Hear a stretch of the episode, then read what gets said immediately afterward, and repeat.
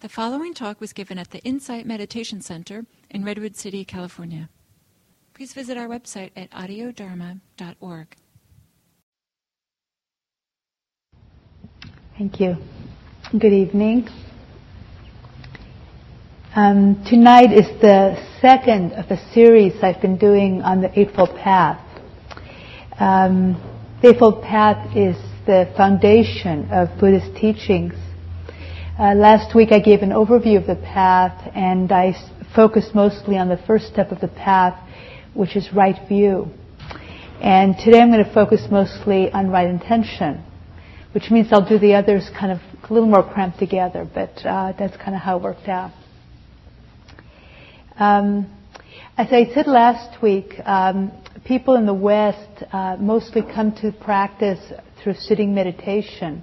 And it's like a little part of their lives. They meditate and then that's it. And the really Buddhist path uh, is uh, meant to encompass our whole lives, every aspect of our lives. It's about developing a lasting happiness in our lives, freedom, peacefulness. Uh, the path is a gradual training of the mind in three areas.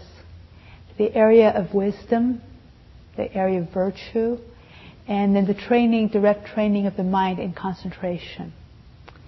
And so the steps, there's the first two steps are wisdom, which is our attitude towards life, or view, or an intentions.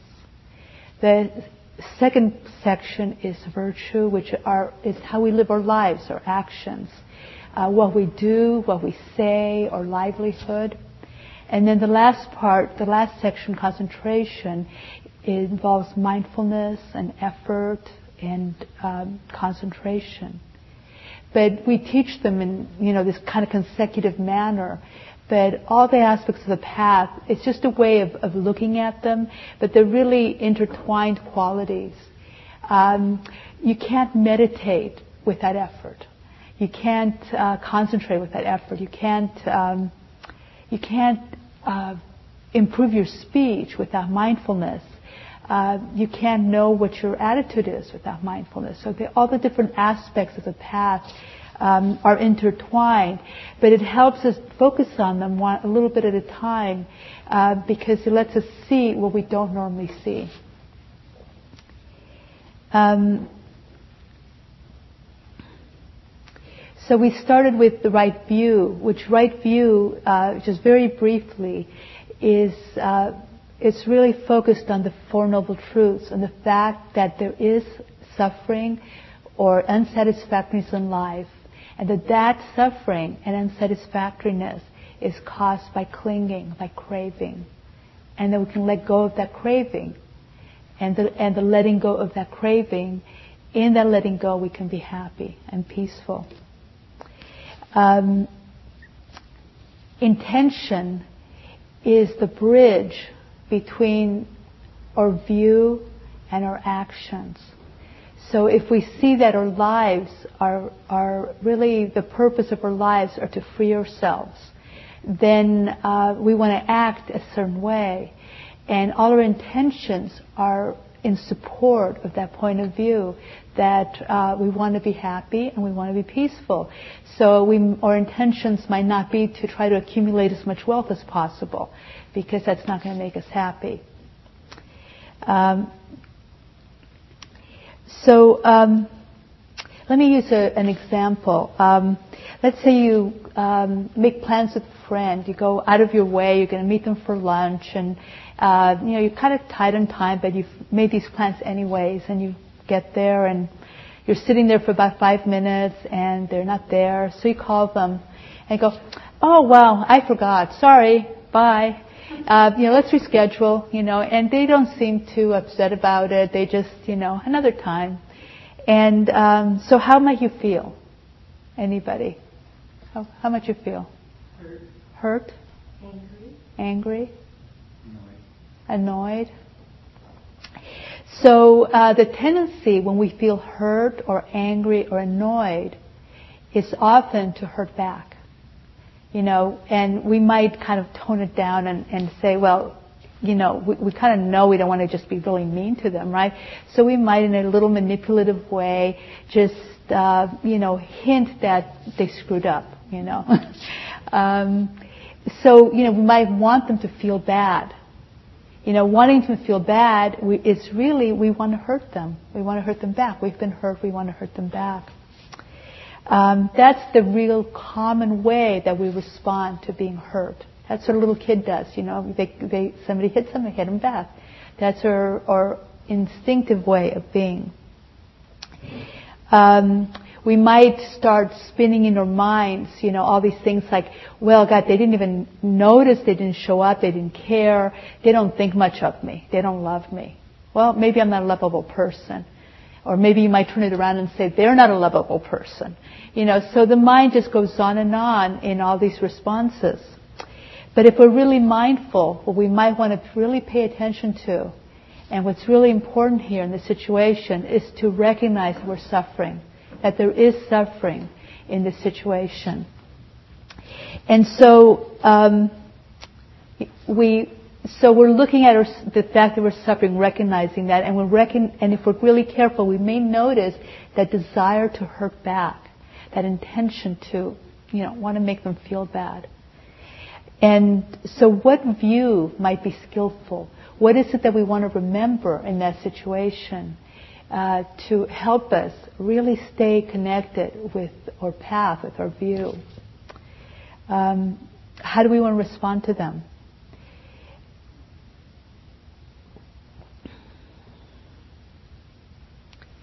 What I might say is, um, I'm not willing to give up my happiness here that's something that I might say to myself. There might be different ways that you might bring yourself, you know, remind yourself that I really don't want to be hurting someone else. And hurting them isn't making me feel any better. What's needed here in myself is to look at the fact, to actually look at my own suffering. I am hurting here even I mean, it might seem like just a hurt feeling it's no big deal but it's something that that really affects our relationships with other people you know somebody hurts us you know somehow we start not liking them as much so um, right intention encompasses three primary intentions renunciation goodwill and harmlessness.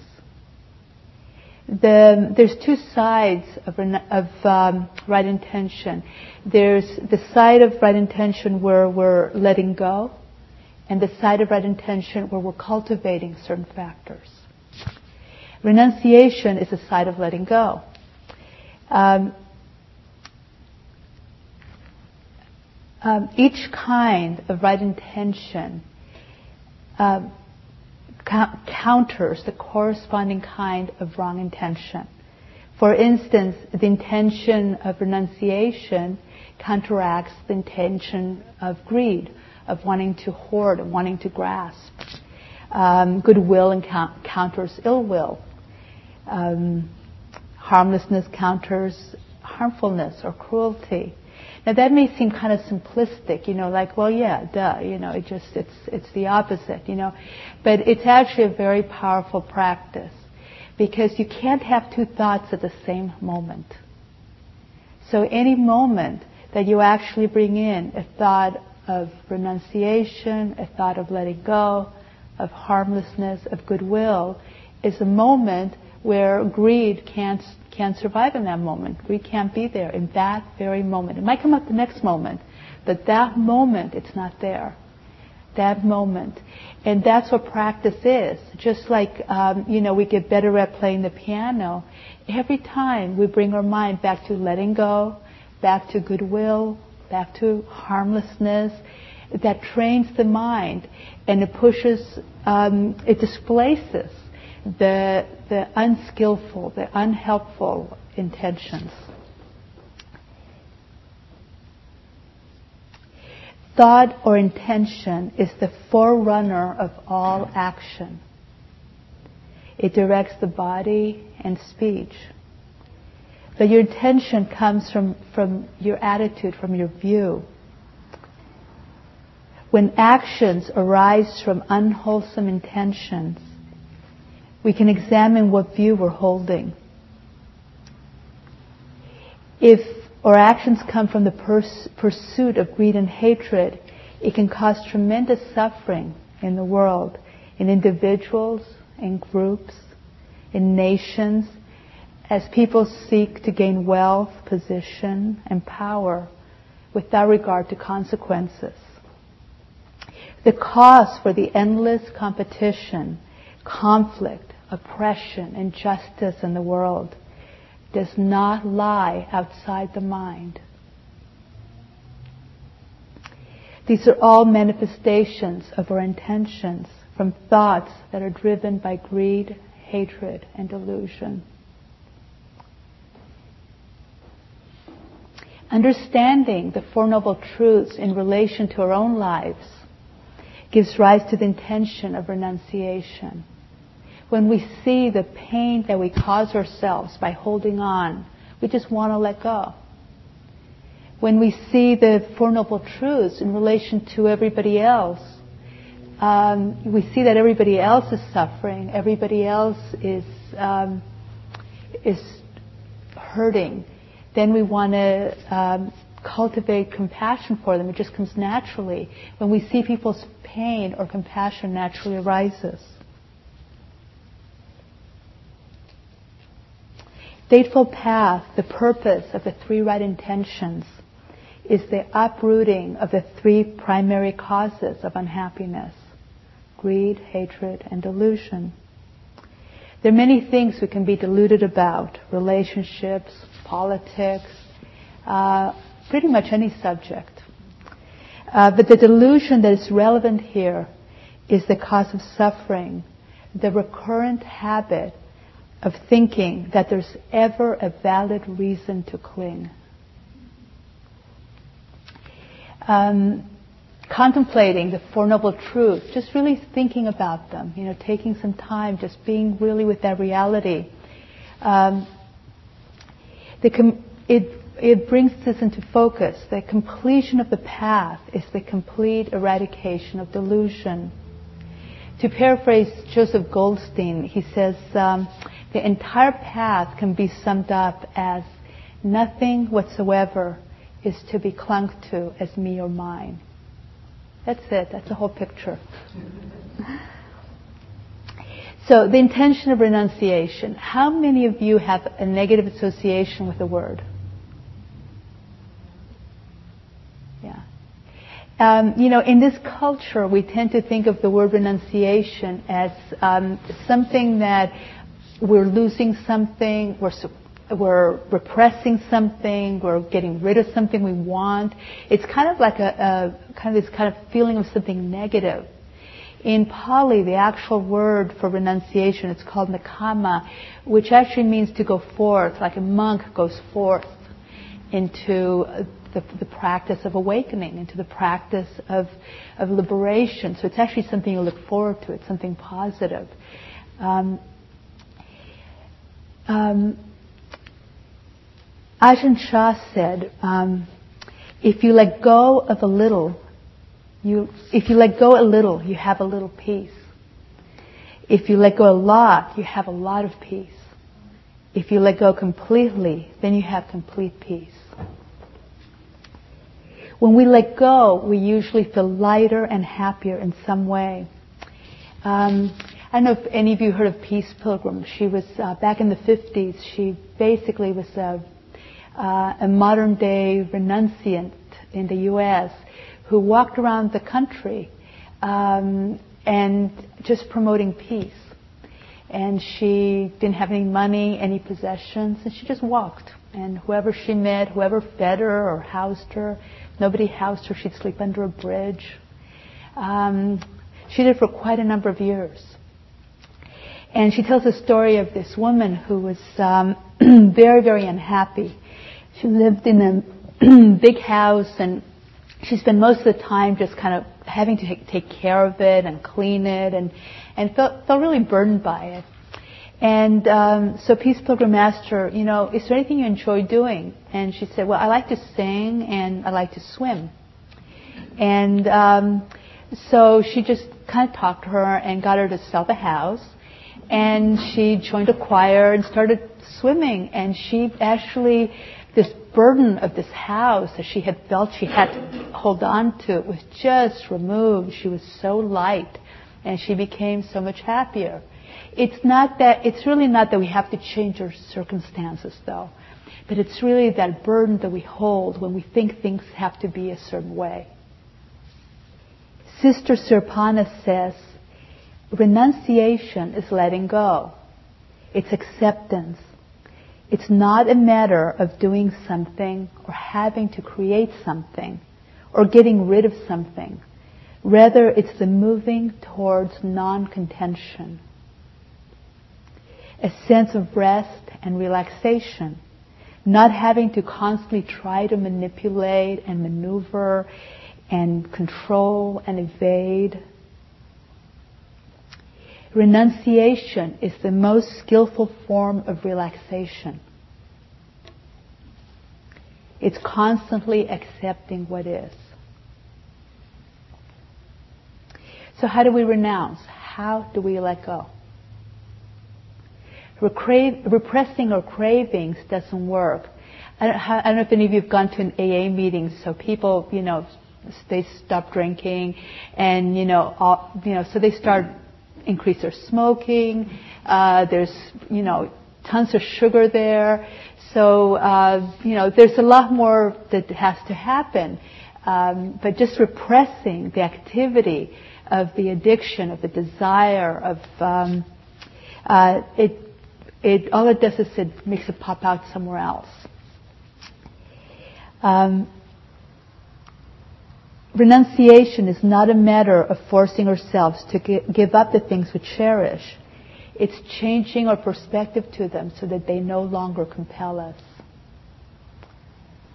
When we deeply understand the nature of attachment, when we investigate it really closely, attachment begins to fall away by itself without the need for struggle to understand desire in such a way that we can loosen its hold. We need to see that desire is invariably bound with dukkha, with suffering. We remain in bondage to our desire, to our clinging, because we mistake it as our means to happiness. When we look at desire closely, and when I mean desire, I mean desire where we feel driven, that kind of desire. We find that it's constantly shadowed by dukkha, by suffering. The moment the desire springs up, it creates in us a sense of lack, the pain of want. To end the pain, we struggle to fulfill the desire. And if it's not fulfilled, then we're unhappy. We can be frustrated, disappointed, uh, people despair when they don't get what they want. And then if we succeed, then we worry we might lose it. All objects of desire are impermanent. We are going to lose them. Whether they're people we love, whether it's our wealth or power or position, status, everything, every object of desire we're going to lose. It's inevitable the pain that accompanies or separation from the things we love is proportional to how attached we are. Strong attachment brings a lot of suffering. A little attachment, a little bit of suffering. No attachment, no suffering.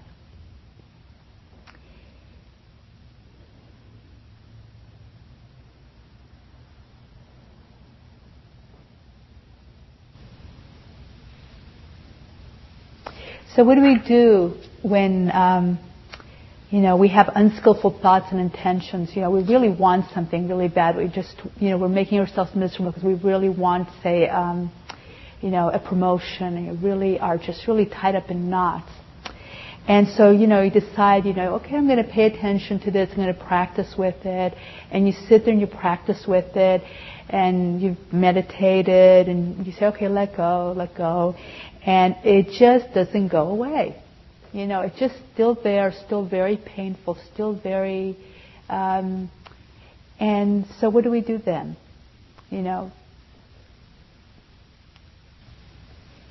acceptance of our current state is renunciation.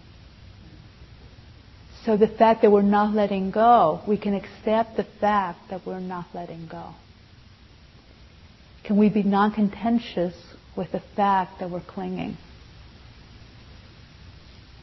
And then just relax just a little bit with the fact that we're hurting, that we're tight. Um, I'm going to read a, a, a, Rumi poem that I really love that's um, about this. Very little grows on jagged rock. Be ground. Be crumbled. So wildflowers will come up where you are. You've been stony for too many years. Try something different. Surrender.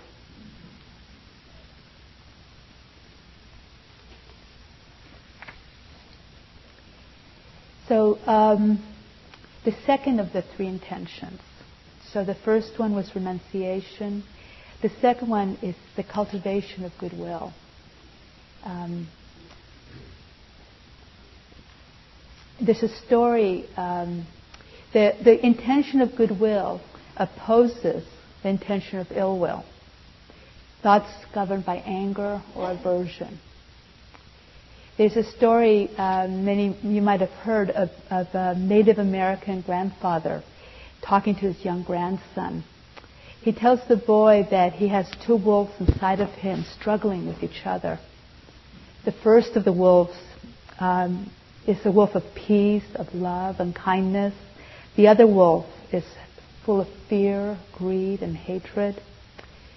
Um, so the grandson says, Which wolf will win, grandfather? Whichever one I feed is the reply. There are two basic unskillful ways to handle anger or aversion. One of them is to act out, and the other one is to repress. Acting out causes immediate suffering to ourselves, and it can cause suffering to the people around us, uh, and with a lot of repercussions. Repression turns our anger inward. It causes us to hurt ourselves, to bury it deeply. It can cause illness. It can pop out elsewhere later. Some people repress their anger at work and then they come home and yell at their kids. So neither of those uh, methods of dealing with anger um, are skillful. Uh, mindfulness of emotions, the practice of mindfulness of emotions, is the practice where we allow ourselves to actually experience these negative emotions and not push them away, not act out on them, but to actually allow ourselves to feel the anger. How does it feel in the body? How does it feel in the mind? And to allow the feelings to be there and then to pass, because they eventually will pass. But another skillful method that's directly used, that the um, Buddha taught, to counteract the habitual ill will, if we have lot, regu- the regular um, anger and irritation in our lives that's uh, um, thematically there a lot of the time. Uh, the method that was taught is uh, the cultivation of metta or loving kindness. This is, can be uh, practiced just like a regular um, sitting mindfulness practice, but with a different focus. Metta or loving kindness is a love free of craving, free of attachment, what's often called unconditional love. How many of you have done the metta practice? Okay, so some, maybe half. Um, uh, metta practice is done with wishes of goodwill towards yourself, and then eventually it's done towards uh, the people uh, in your life, your mentor, uh, your friends and family. And eventually it's done towards a neutral person, someone you have no particular feelings towards, just kind of someone you barely know. And then um, it's done towards what we call a difficult person. Traditionally it's called the enemy. Uh, but it's someone we have difficulty with. And then it's finally done towards all beings, towards everyone, so that this feeling of goodwill is, is a, a, feeling of love that permeates your whole, everywhere. There is no, nothing is left out, no one is left out. Um, a traditional practice uses the silent repetition of four phrases. And um, I'd like to do just, you know, maybe five minutes of metta practice and just guide you through it. So if you'd like to just sit comfortably, close your eyes. And I'm going to offer um, the use four phrases we'll, we'll use. If you have phrases you use, feel free to use them. They don't have to be these exact phrases. I just don't want you to sit here trying to figure out what the best phrases are. So I just want you to, um, so use these if you don't have your own phrases. So take a deep breath first and just settle in.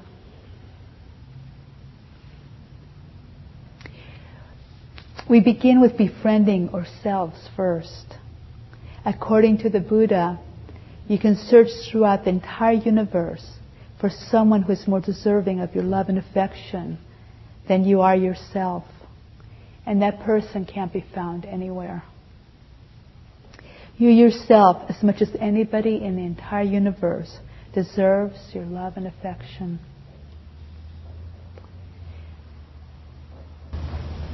Feel or imagine the breath moving through the center of your chest in the area of your heart.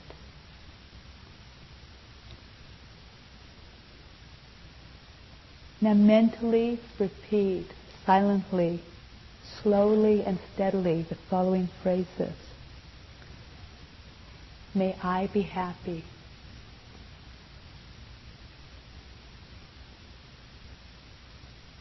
May I be peaceful.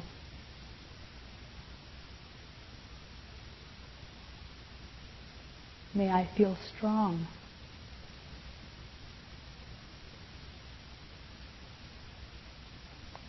May I feel safe.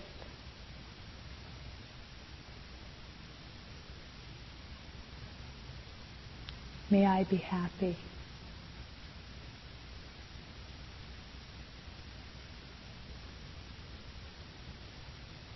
May I be peaceful.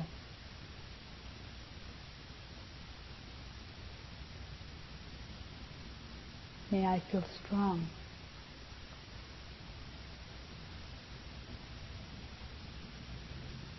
May I feel safe.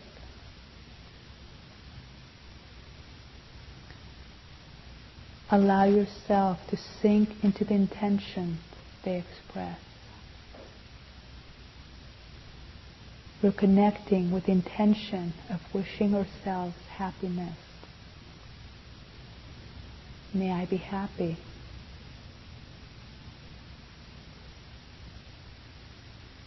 May I be peaceful.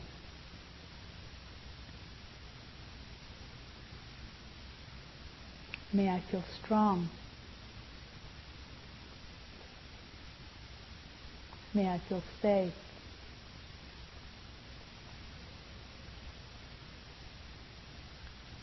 If feelings of warmth, friendliness, or love arise, connect to them.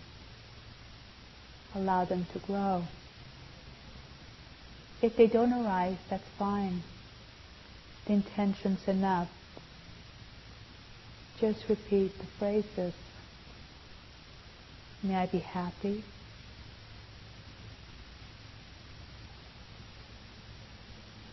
May I be peaceful.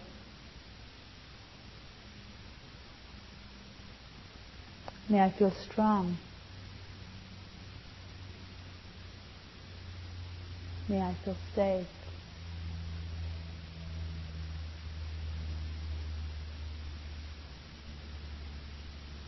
May I be happy.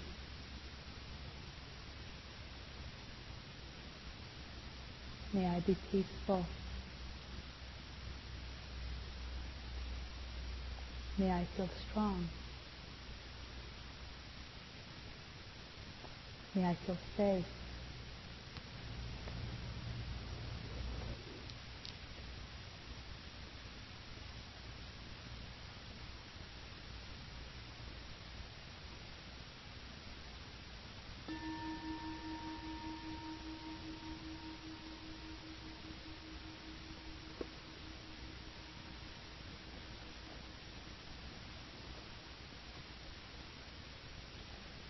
I just wanted to give you, um, for those of you who haven't done it, I wanted to get, give you a, a, flavor of what the practice of metta is like.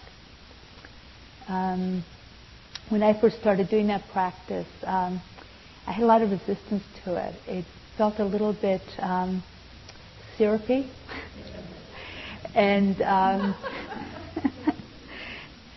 and uh, so I didn't, you know, I was uh, just the idea of it, uh, you know, of using words for meditation. It was all kind of odd to me, but um, I did give it a chance, you know, and um, it's um, it's something that it's a really very powerful practice, both as a concentration practice, which can very much calm us and um, and make us feel very very peaceful and calm.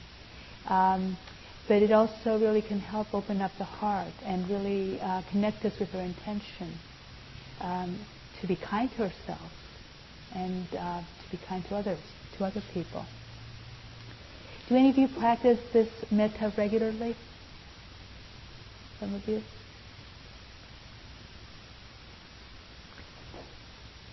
Were any of you are any of you uncomfortable with it?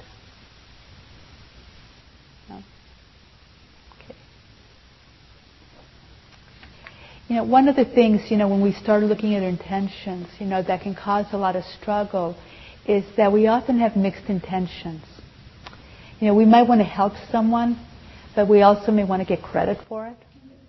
You know, so so um, it's really it's really funny because um, I always remember at the I was doing this. We were at this very long retreat, and, you know, one of the practitioners, a young man, he was like 27, and, and he was like really uh, just very serious, you know, and he said, you know, he was really struggling with this, you know, and he said, you know, um, you know, I really, you know, I really, really, um, you know, want to get liberated, and I really want to get liberated, and and I want to free all beings, you know, and and if I do that, then will everybody love me? and um, it always struck me. You know, it's it's you know he was he, it was great. It was a really great teaching that he he asked that. Everybody laughed, but that's how we are. You know, we, we may have these really wonderful, loving feelings, and it's very sincere, very great. You know, we just want to help. And then there's that little piece. Well, they didn't say thank you. You know, or um, you know they you know whatever you know what um, you know those little mixed intentions you know and um, it's really important not to judge ourselves harshly for those mixed intentions. We need to remember that the purpose of the practice is to alleviate our suffering. So by judging ourselves for not being free enough, all we're doing is uh, increasing our suffering. It's just how we are. It's how we as humans are. And it's really important to hold these things and to honor both. Honor the parts that are open and honor the parts that are still contracted. If we're very much have these mixed emotions, you know, the, the appropriate response, the helpful response is compassion towards ourselves. Because the part of ourselves that has that mixed intention is the part that's suffering. And that's the part that needs compassion.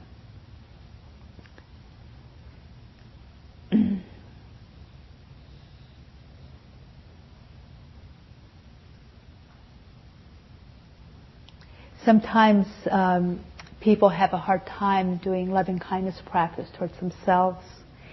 And um, I know one person who they, they just used their dog. You know, that was the one one place where they could just love easily.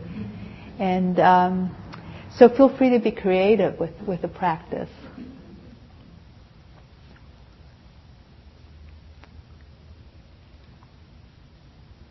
If we try to act compassionately out of a sense of unworthiness or the belief that others are more important than we are, uh, the true source of our actions can, is really aversion to ourselves and not compassion for others.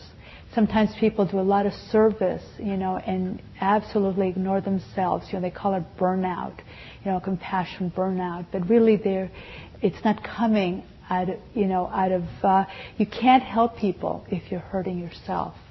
And you can, you know, but, but it's not a, it's uh, a skillful practice. Sometimes uh, the other place where it gets really mixed easily uh, when we're helping others is peop- uh, sometimes people have a sense of superiority where they sort of feel sorry for those poor people down there we're helping, you know, and um, so it's it's important to bring these things to light, you know, and and uh, to see them in ourselves when those things are present. Um, the well-being of a well of a well-trained mind can often survive aging and illness. Um, uh, a friend of mine, a longtime practitioner, suffered a brain injury and uh, immediately after the injury, she didn't recognize anybody, including her husband. Um, but whenever anybody came to the room, she would just light up, and you know, she would, you know, say, uh, "I don't know who you are, but I love you." so that that practice, that open heart, uh, it it's it just goes beyond, you know, or um, it can go very deep, very deep in our psyche. Another aspect of dealing with ill will involves forgiveness. It's been said um, that forgiveness is giving up a hope of a better past. Forgiveness is letting go of the past. It doesn't erase what happened, but it allows us to lessen and perhaps even eliminate our own pain of the past so that no longer dictates how we live our lives today or how we will live our lives tomorrow. Forgiveness is no longer wanting to hurt those who hurt us. An amazing example of uh, commitment to this practice was told by the Dalai Lama. It's a story of uh, one of uh, a Tibetan monk who had been imprisoned by the uh, when the Chinese took over Tibet in 1950. He was in prison for many years. And he was tortured and he was, uh, you know, made to renounce his religion. And so he was being interviewed. And when he was asked what he feared the most in all those years that he was tortured, he said what he feared the most that, was that he would lose his compassion for his torturers. In the Bhagavad Gita it says, if you want to see the heroic, look at those who can love and return for hatred. If you want to see the brave, look for those who can forgive. So the third of the right intentions is harmlessness. Uh, the difference between goodwill and harmlessness they sound pretty similar. And, um, but there's a little bit of a, uh, a difference. Goodwill is an emotional state. Um, and harmlessness is a physical intention to not do harm. For instance, um, you know, ill will would be if you're happy in someone's misfortune, that's ill will. Um, but actually doing something bad to them, that's you know, being harmful. Um, I remember years ago reading that the CEO of, um, I think it was R.J. Reynolds, the uh, cigarette company, um, one of his houses burnt in a fire, and I think I think it may have been cigarette related. And I remember just that moment of glee, you know, a little bit of ill will there. And uh, but but uh, harmfulness would have been lighting the match. so that's the difference. Um, loving, kind, loving kindness has the quality of wishing for the happiness of people, of wishing people to, you know, others to be well. Compassion arises from considering the suffering of people, from wanting them to be free of suffering. So it's, it's, it's all really an open, loving heart, but we, we focus on it a little bit differently at different times. Sometimes it's a lot more useful. For instance, um, you know, I was uh, going through a period where I had a lot of physical pain, and um, most practice was just it was just really hard to practice, and the only practice that I could actually do was doing a compassion practice for myself. And just like we did the metta practice of saying, may I be happy, may I be peaceful, a compassion practice just says, may I be free of suffering. Um, it can be said, may I be free of physical suffering, may I be free of mental suffering. But it doesn't really matter how you say it, it's just, may I be free of suffering. Um, and you can develop that towards other beings. You know, may, you know, may they be free of suffering.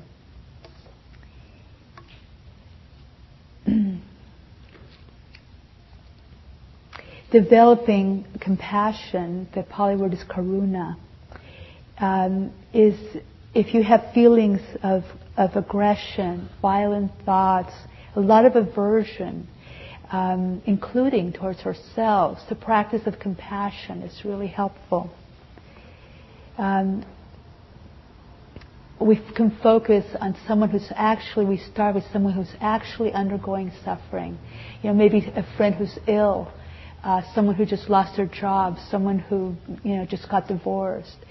So um, those are easy, natural ways for the feeling, you know, yeah, I want, I want them to be free of suffering. And as that develops, um, then we start to think about people who have acquired their happiness, their current happiness, who are enjoying their current sense, their current life uh, due to immoral reasons. You know, people who, you know, we generally think they don't deserve that happiness. Can we, can we feel that we want them to be free of suffering?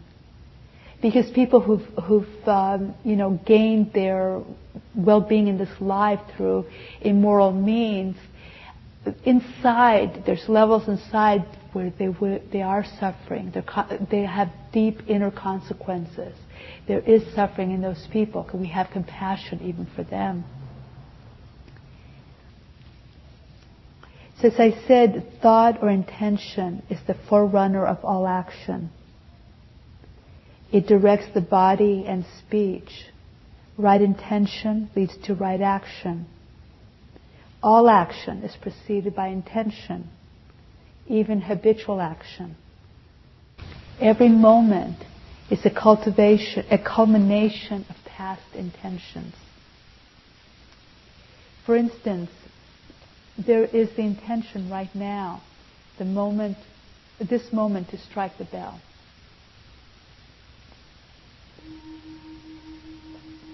It's based on a previous intention to make the point I want to make, which is based on the previous intention, right, that I was going to teach this class. And it can go on and on and on, okay? So is my intention to ring the bell? Is that a wise intention? You can't tell by the action. I could be thinking, boy, am I clever, you know. Or I could be thinking that um, I really want to teach this, you know, that what non-grasping really is. Either one, I've done the same action from the outside, but internally they have very different consequences inside of me. And so often people live a life that from the outside it can look like they're doing everything right. But internally, uh, we need to really examine our intentions because that's where we, we can create a lot of suffering for ourselves. So, um, I think that's all. That's where I'm going to end. That's enough for tonight. um, next week I'm going to um, we'll bring into the next section and really uh, look at the actual things that we do, guided by our intentions, guided by our view. So I'd like to just open it up to questions. If you have questions on the topic of the Eightfold Path, any part of it, uh, about your practice, uh, about the practice of metta.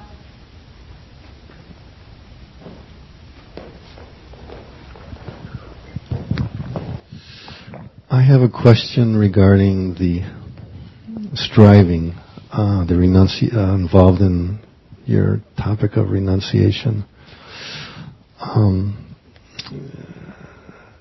often uh, we have to, in order to achieve a good end, um, people often have to strive and struggle for a very, very long time uh, to achieve a worthwhile goal, which takes perhaps years and years and involves a great deal of suffering along the path. Uh, I, I, think all all progress, so significant progress, involves striving and a huge desire for accomplishment. But if we just accepted everything as is, then uh, all of that good stuff would fall away, and uh, our suffering is just part of the achievement process. So it turns out to be a good thing in the end, doesn't it not?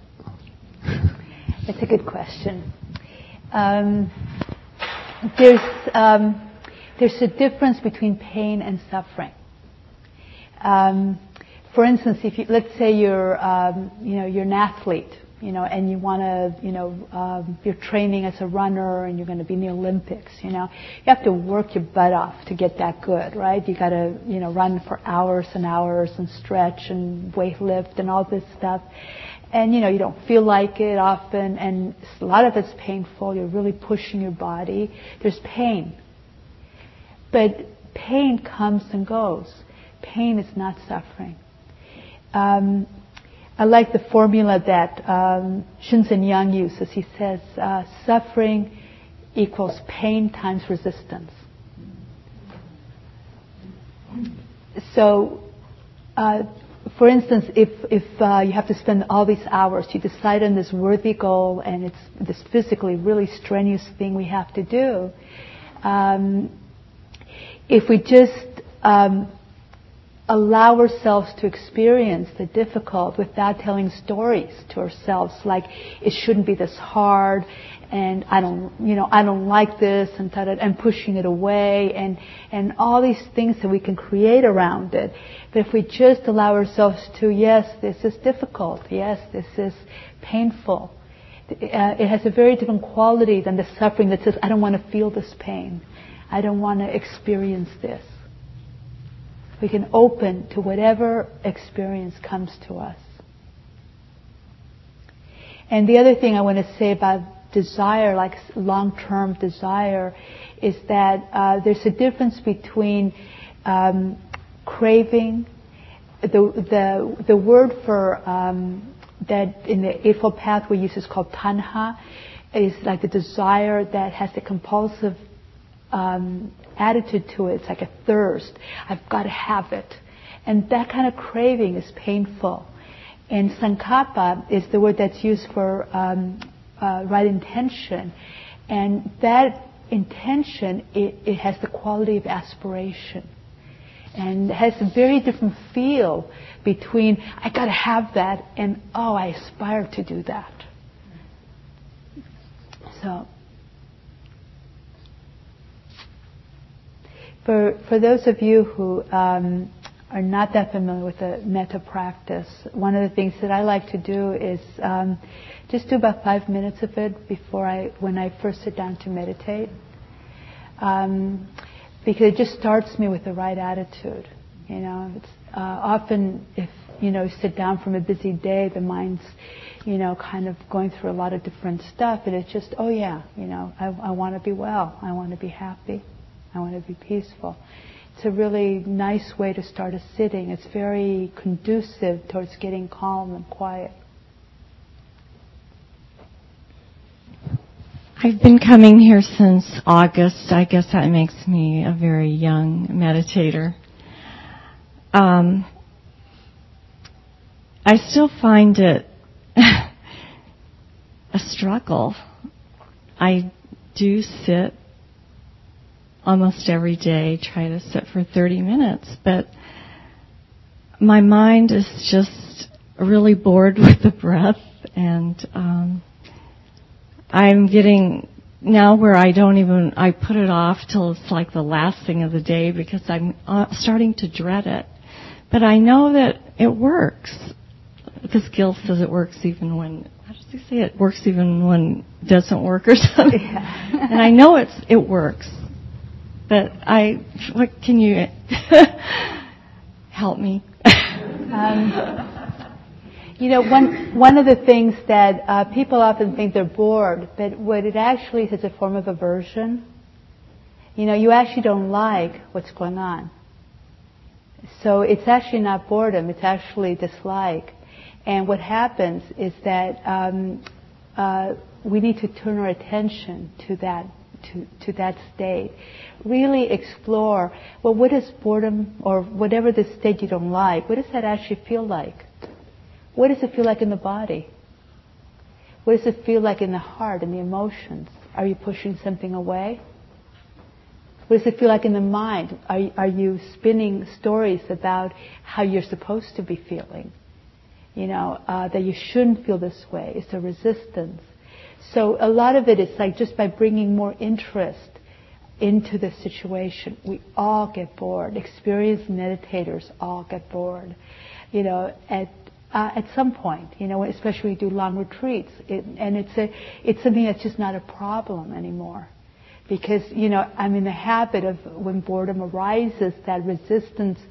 Uh, what happens? The mind is used to a lot of stimulation, and so when the mind gets quiet, you know, we, it's a little bit unpleasant. You know, the mind wants to, to be doing something, and it finds that quietness a little bit unpleasant uh, if we actually start getting interested in that unpleasantness, uh, we go through it. We go through it, we, and then we're engaged again, and we're much more uh, deeply involved in our meditation instead of having that push-pull struggle. Maybe boredom was not the right word. Um, I guess it's more of inability to concentrate on the breath because of all the thoughts? Or is it the same thing? Well, again, if inability to concentrate, focus on not how you should be, but what's actually going on. So, okay, so your mind is thinking a lot. Okay, what's the experience of a restless mind? Have, have you studied the hindrances? Have you? Um, Not really studied. But okay, well, well, one of the hindrances is restlessness. Okay, whereas where the mind just keeps you know doing this and that and the body and you know just you know if if it's really bad you feel like climbing the walls. If it's not really bad you're just kind of agitated. And so what is that experience like? Get curious about it. It's not wrong. It's just what's happening and uh, pay more attention to it. it. Is it buzzing in the head? Is it, uh, is it over here and then over here and over here? You know, what's actually going on and really pay attention to whether you dislike it. You know, how do you feel about what's going on, this restlessness? It's, a, you know, it sounds like you might have an idea that you're not supposed to feel restless. Right. So that's aversion. You're pushing it away. So, Thank you. You're welcome. So it's nine o'clock, I think. So if anybody has any questions, I'll be here for a little while. So uh, thank you very much, and we'll see you next week.